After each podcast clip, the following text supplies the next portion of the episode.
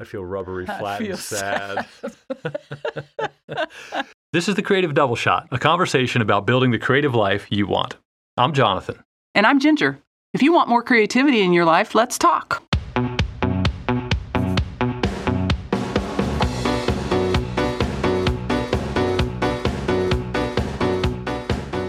Hello, and welcome to another episode of the Creative Double Shot. Welcome.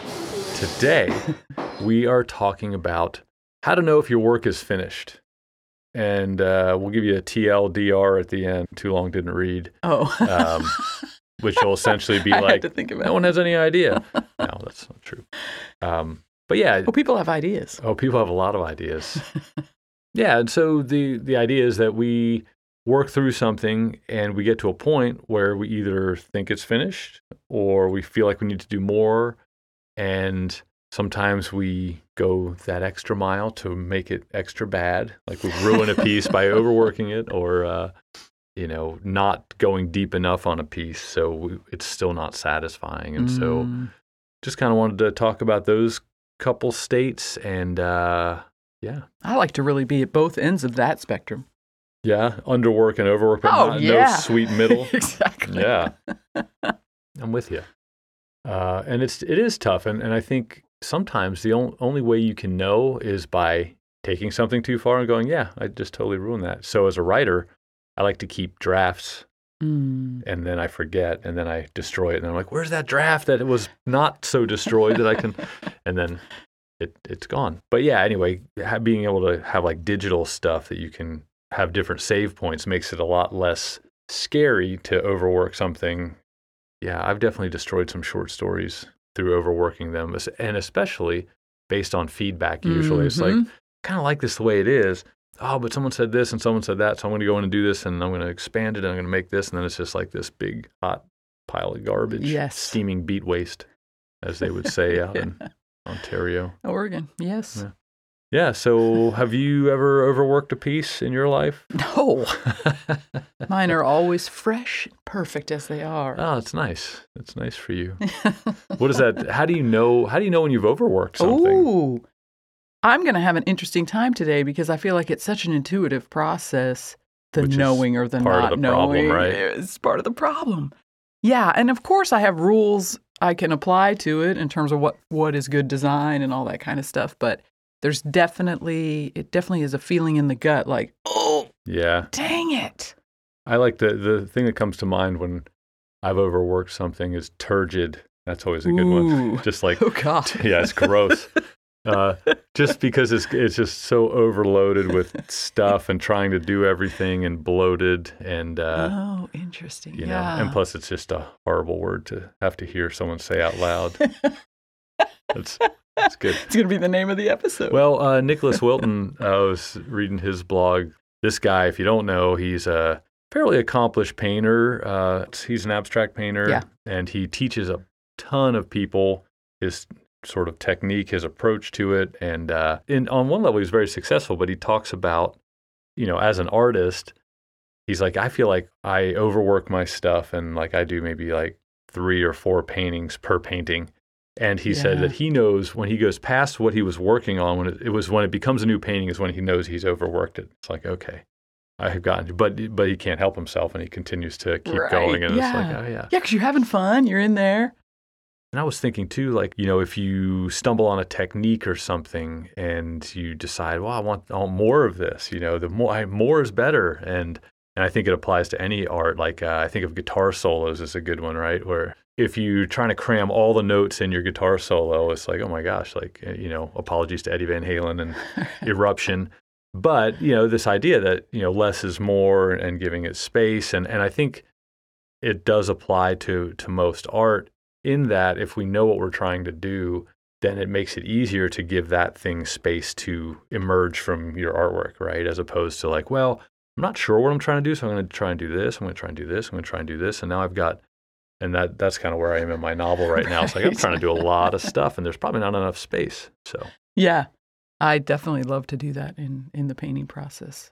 I was wondering how like uh, symmetry or balance, not symmetry is probably not the right word, but balance, you know, where your composition can Mhm. speak to that sometimes probably where if you're like, well, there's a lot of stuff in the bottom left corner of this thing, and there's not. That's why I was hesitant to use the word symmetry, yeah. but but the idea that you know there's balance somehow it's balanced, and uh, and I know with visual art we've talked about the idea of you know like oh have your eye having a place to rest, unless your intent is to really scramble someone's brain, right? You know, Yeah. think of some of the Pollock stuff if you want to go like super popular, but some of his stuff is really frenetic and not Mhm. very calming. And I don't want to have something hanging in my house that every time I look at it, I just think of like that dark, fuzzy comic cloud above someone's head, you know, or just feel all, I feel very anxious right yeah, now. exactly. So, Yeah, so then you you're getting audience into it too. So Instagram has boy really changed the landscape of trying to figure out because on an impulse you like something and you, I'm going to post this, see what kind of response. Like sometimes I don't feel like it's done and I just want to kind of see what kind of response I get to it. yeah, But the problem is, I think I'm impervious. uh, I don't even think I am. In some rare moment, I mean, I don't know. Anyway, think you can separate somehow. that? I think I'll be able to separate it, and then of course, some people make comments, and then I'm like, oh, well. And so I just remember, and I've probably said it before, but something Picasso said about if they say they like it, you're stopped, and if they say they don't like it, you're stopped either way. that's right. And I just think that whole like call and response Yeah. situation that we have going on with social media is has changed the landscape. It's true. Uh, and that, you know, thinking just about critiques in general, whether they're on social media or whether you have a critique group or, you know, friends or a cadre, whatever, the idea that once you get feedback, especially when you get feedback that is not out of left field, but not when it's something that you hadn't considered, you're like, oh man, yeah, right. I could do that or I should do that. And uh, Oh, and it might get you off your bu- or it might get you off your bus route. That's that's right. Yeah, yeah, yeah. You're- and then you're suddenly in Amsterdam or something. I, we don't remember what episode that was, but that was a pretty good analogy.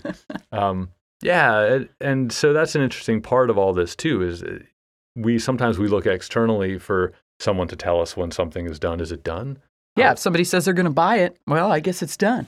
Yeah, well, right, and and that's a that's an interesting thing that you say because another thing that helps determine things are done or timelines if you're bound to them, right? So if you're an author with a contract and you have a book deal and you have to have these done by whenever, you know, publish dates and stuff. So it's like, well, it's as done as it can be, which in some ways is super liberating because it's like, well, it's as good as it can be, and and we'll get into this a little bit later, but the idea of things never being done Mm, but yeah, so there's the, the the possibility that you can overwork stuff, and and I think the way I know when I've overworked stuff, when I read something, there's like a, a dissatisfaction. It's like mm, like the the magic that spawned that piece to begin with. Like I've done that where I had this piece, I was really excited about it, and and I worked it over and over again because I thought it was so close to being. It, it got Yeah. a few nibbles for getting published, and I was like, okay, I just need to make it a little better. Just need to make it a little better.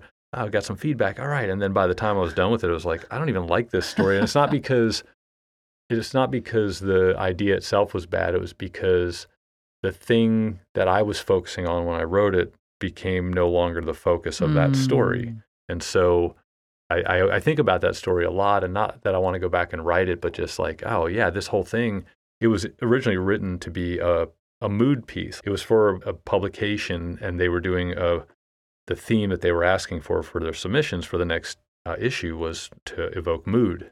So I wrote this thing and, and it almost got there and it didn't, but it was all good. And but then I was like, well, I, surely I can sell this somewhere else. And then I got this feedback from writing groups and and eventually it just it like ballooned to twice its size and and you know I was trying to give it more depth and all this stuff and it was just like ah, I don't even like this story anymore. So, yeah, So that's a, a overwork the dough. that's right. And then when you overwork the dough, what happens? It gets rubbery Yeah, and you don't get fluffy biscuits. and sad. I feel rubbery, flat, feel and sad. yeah, and so I, I think is a that's New Year's cool. resolution. Po- oh no. Well, and, and the thing I loved about Nicholas Wilton was the idea that you know here's a guy who uh, is, um, which I mentioned, very successful in what he does as a teacher, and and I think also as an artist, right? But he still struggles with the same things that everyone does, and and I think the the only way that you can really know if you've overworked something is to continue to do your work, and eventually you'll you'll be like, I, I'm starting to head into overworking territory. You know, like anything, if you can if you can identify that point in time and just be like, I'm going to Mhm. hands, Hands off, off, it and yeah. know that for right now, this is the best. This is going to be. You know, maybe I come back to it later. Uh, that's a possibility and work it, but uh, And I love the idea of starting another one with, and that, I'm not good at modeling this as much as I am at thinking about it, but sure, starting another one with that same idea. You know, I have artist friends who turn it against the wall for yeah. you know, so you're just not even looking at it and so. considering it. exactly. And I have trouble doing that. I feel bad for them against the wall. Like, Oh. uh, not against the wall, but I feel bad for them turned backwards. So, Think about them taking a nap. oh, it's nap time for you, right. little painting. We'll see you in a week. That's true because I do have this sense that I have too many paintings kind of hanging around looking at me. creates yeah creates anxiety too. Well that's interesting you know? And so like trying to figure out ways to build in mechanisms to give you that space to reconsider your work. And this is a nice segue into when you don't bake your work enough when it's underdone right? Mm. and there are times where i was thinking about your instagram stuff where you're going through and you hit on something and it just really gets you going. And then you stop and share stuff on Instagram or share with anybody because you're excited about it, there's this possibility that someone will be like, "No, that's oh, it's perfect. Is it done or whatever?" and and it maybe causes you to second guess where you're like, "Well, maybe I shouldn't do any more work on it because someone else said that they thought it was perfect the way it is." Exactly. Yes. And uh, I I don't know for for visual art because I can like we've all seen paintings that are very spare but beautiful, right? You know, uh, abstracts, landscapes, whatever, and they don't need to have a bunch of stuff in them. But whereas writing, I think, can also be spare, but writing also needs to, for at least for me to enjoy it, needs to have layers. Even if it's even if the writing is spare, there there has to be subtext. There has to be all these things in there, and so I feel like sometimes it's a little scary to kind of try and get into those to those layers because again, you might ruin it. And so maybe you back off or you're just so busy getting the idea down on paper that it doesn't have any of that stuff that's in your head. Like you imagine all this stuff in your head, you get it down on paper, you write it, and then you, you read it, you take that break, you know, put your paintings to the wall as it were, come back to it and go, my gosh, this is just like a, it's like a TripTik. Some guy, not not in the artistic sense, but I was thinking of the old uh, AAA TripTik. So oh, like, right. Yeah. I'm going to Arizona, make me a TripTik AAA, and they would they would, and then you'd anyway. but basically, it was just like a it's like a We're point eight. aging ourselves here. That's right.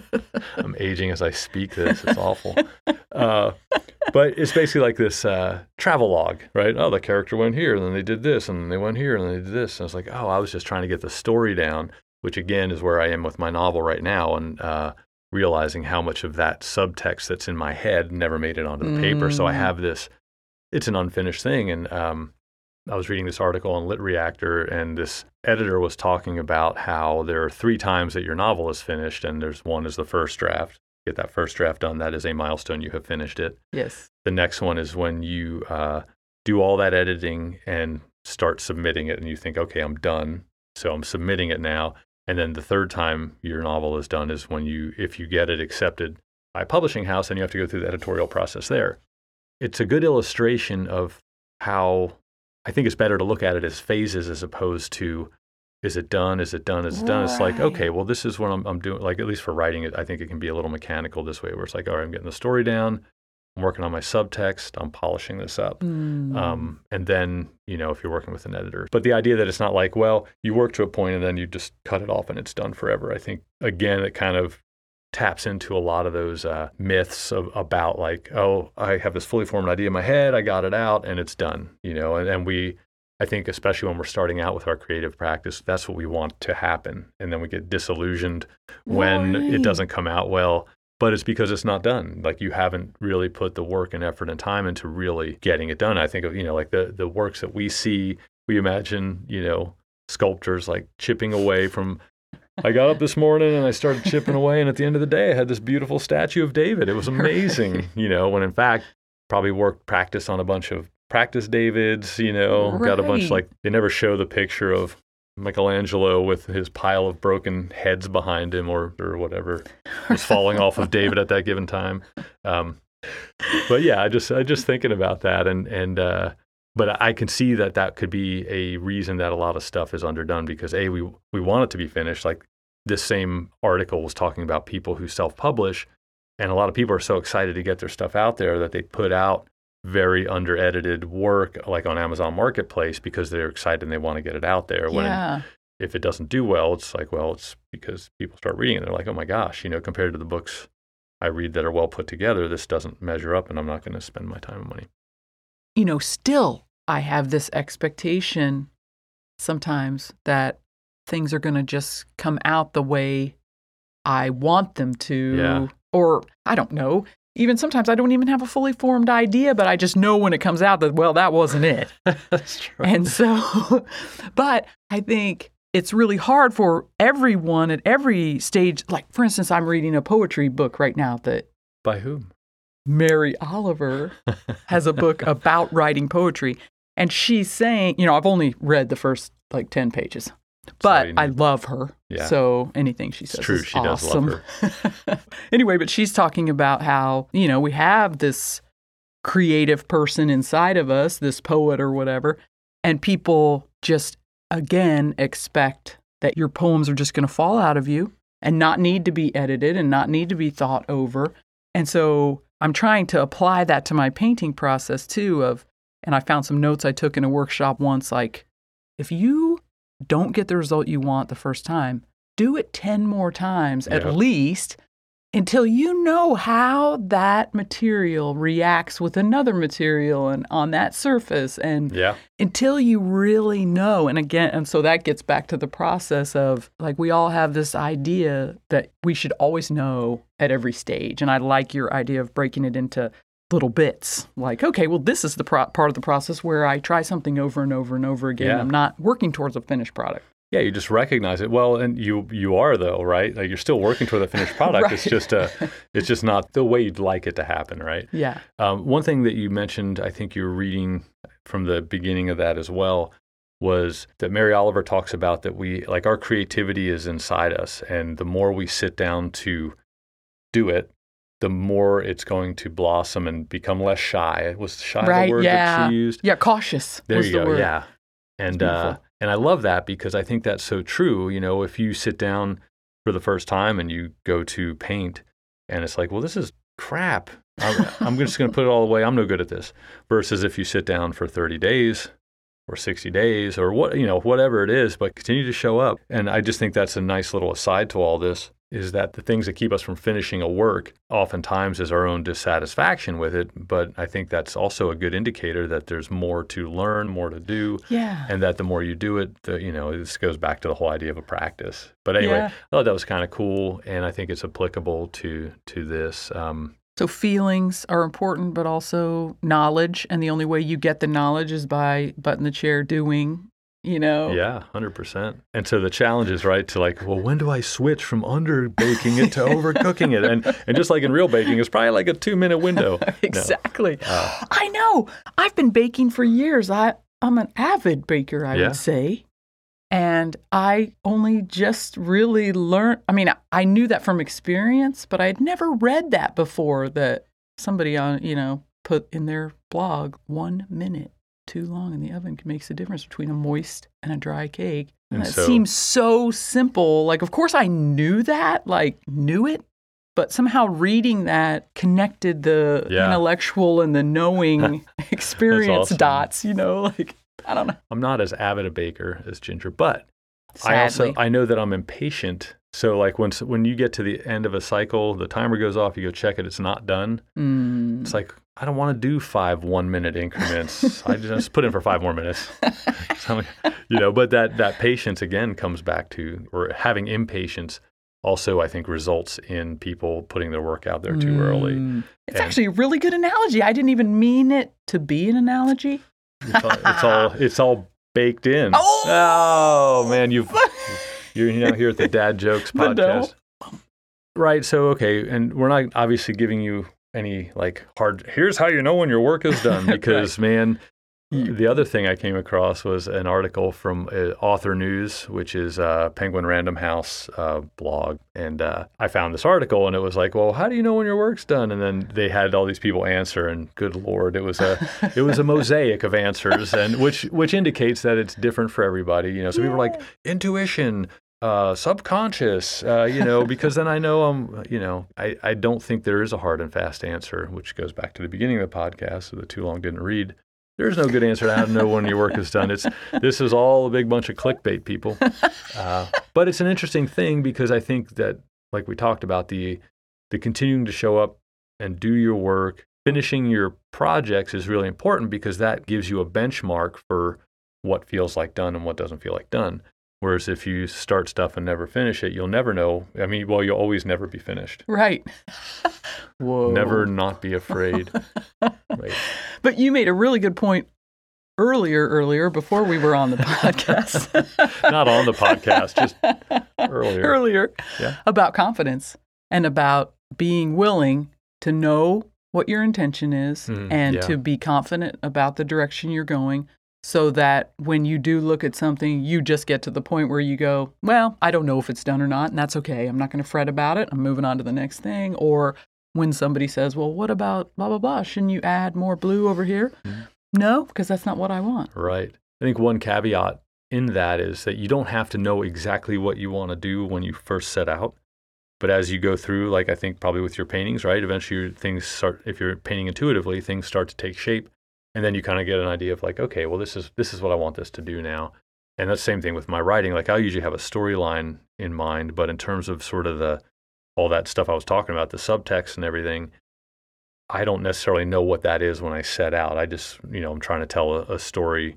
And then the then what layers need to happen as i write occur to me because i see the relationships that develop between characters and stuff like that yeah. And it's uh it's anyway, so I, I also realize that because I like to overthink yeah. that I may have sounded just now like I would not accept criticism once I got to a certain point of being confident like nope, you're wrong and you know, I think criticism is a hugely important part of the process and Right. I think probably I, needs to be a podcast episode. It does because the the classic question there is like, well, what do I do with all this criticism? You know, and, and even if it's good, doesn't mean it's going to be helpful, right? Like right. if it's well intentioned, it doesn't mean that it's going to lend itself to you. It can help you shape what you want. It can open up doors for you and all that kind of stuff, and that's fine. But if you have a pretty good idea, like I wouldn't submit stuff to be critiqued unless I already had a pretty good idea of what I want it to be. So then I, when I get that criticism, I can know what's applicable and what's not. And also be able to consider stuff, but also within the rubric of my own goals and uh, whatever the what, what are they? Rubric. Yeah. The the one last thing I wanted to say about never being finished there uh, I, was, I have this editing book but it talks about um, uh, you know a cla- famous classical artist I think it might be Virginia Woolf. She wrote a book put it out there and then it had done its run they were doing another printing and she wound up making edits between the printings because she didn't like the one that actually got published. And so I think there's truth to that. And, and it, I think it goes back to your, your thing about space and, you know, giving the art a break so you have time to kind of be away from it and consider it. And I think that's true for most things, you know, that's like, well, you're always seeing something. Well, now that I'm looking at it two years later, I feel like this could be different, mm-hmm. or I wish I'd mm-hmm. done that. And uh, and so it's okay if you feel like you're not really done, but if it's, I, I, I still go back to the, the satisfying. Like, as a whole, is this thing satisfying? Yeah, you can nitpick word choice or you can nitpick, you know, character reaction, but the whole story as a thing, does it does it hang together well? Is it, you know, is it meaty? All those sorts of things. So Yeah, there was an artist who used to steal paintings off of people's his friends' walls that had his paintings. They would he oh. would come over for dinner and then they the painting would be gone and he would have taken it back to his studio to, to do some more work, work, on it. That's awesome. I can't remember who that was. Which is funny. I, I and I think that like that energy, it's cool when it's very indicative of our nature, just people in general. It's like because we're always trying to make things a little better, whatever. You know, oh, I've just built this thing. I feel like can you know build the, build this other thing attached to it to make it better, or I can make my car go faster, or I can you know make my house less Drafty? drafty. yeah. No, house is a, a house is a great example because there are always projects. I think, yeah, the house could always be a little bit better, and now we're moving. Um, We're not. He was. No.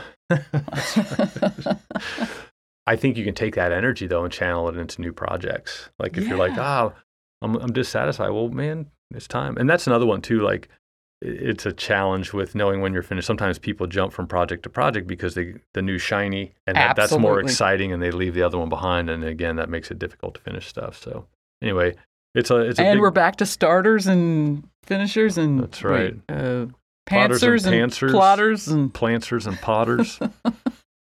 These guys work together, don't they? Potting shed. anyway, um, yeah. so this just like the creative process this discussion is an ongoing creation in itself It know? is, yeah. I I agree. And so now what we'll do? I know it's not finished because I got to go and edit out all the clicks and pops and the stutters and whatnots. But it's never perfect. But you know, we do have a deadline, so that's a nice way to go. Oh, this podcast is done, and yeah hopefully it comes across as somewhat of a polished product to you guys. yeah as always get in there don't forget to finish your work. mm. Take it to the don't overfinish it But ah, overfinish it if you want. don't want. underbake it It's- they're, they're all mistake opportunities now. They're, they're all opportunities, right? I mean, no matter what Yeah. you do, that's that goes back to the process. The whole creative process is just a way of Mhm. Exploring big, and messy learning. fun yeah, get your hands in the clay awesome. Well, we'll see you uh, next time on the Creative Double Shot. see ya you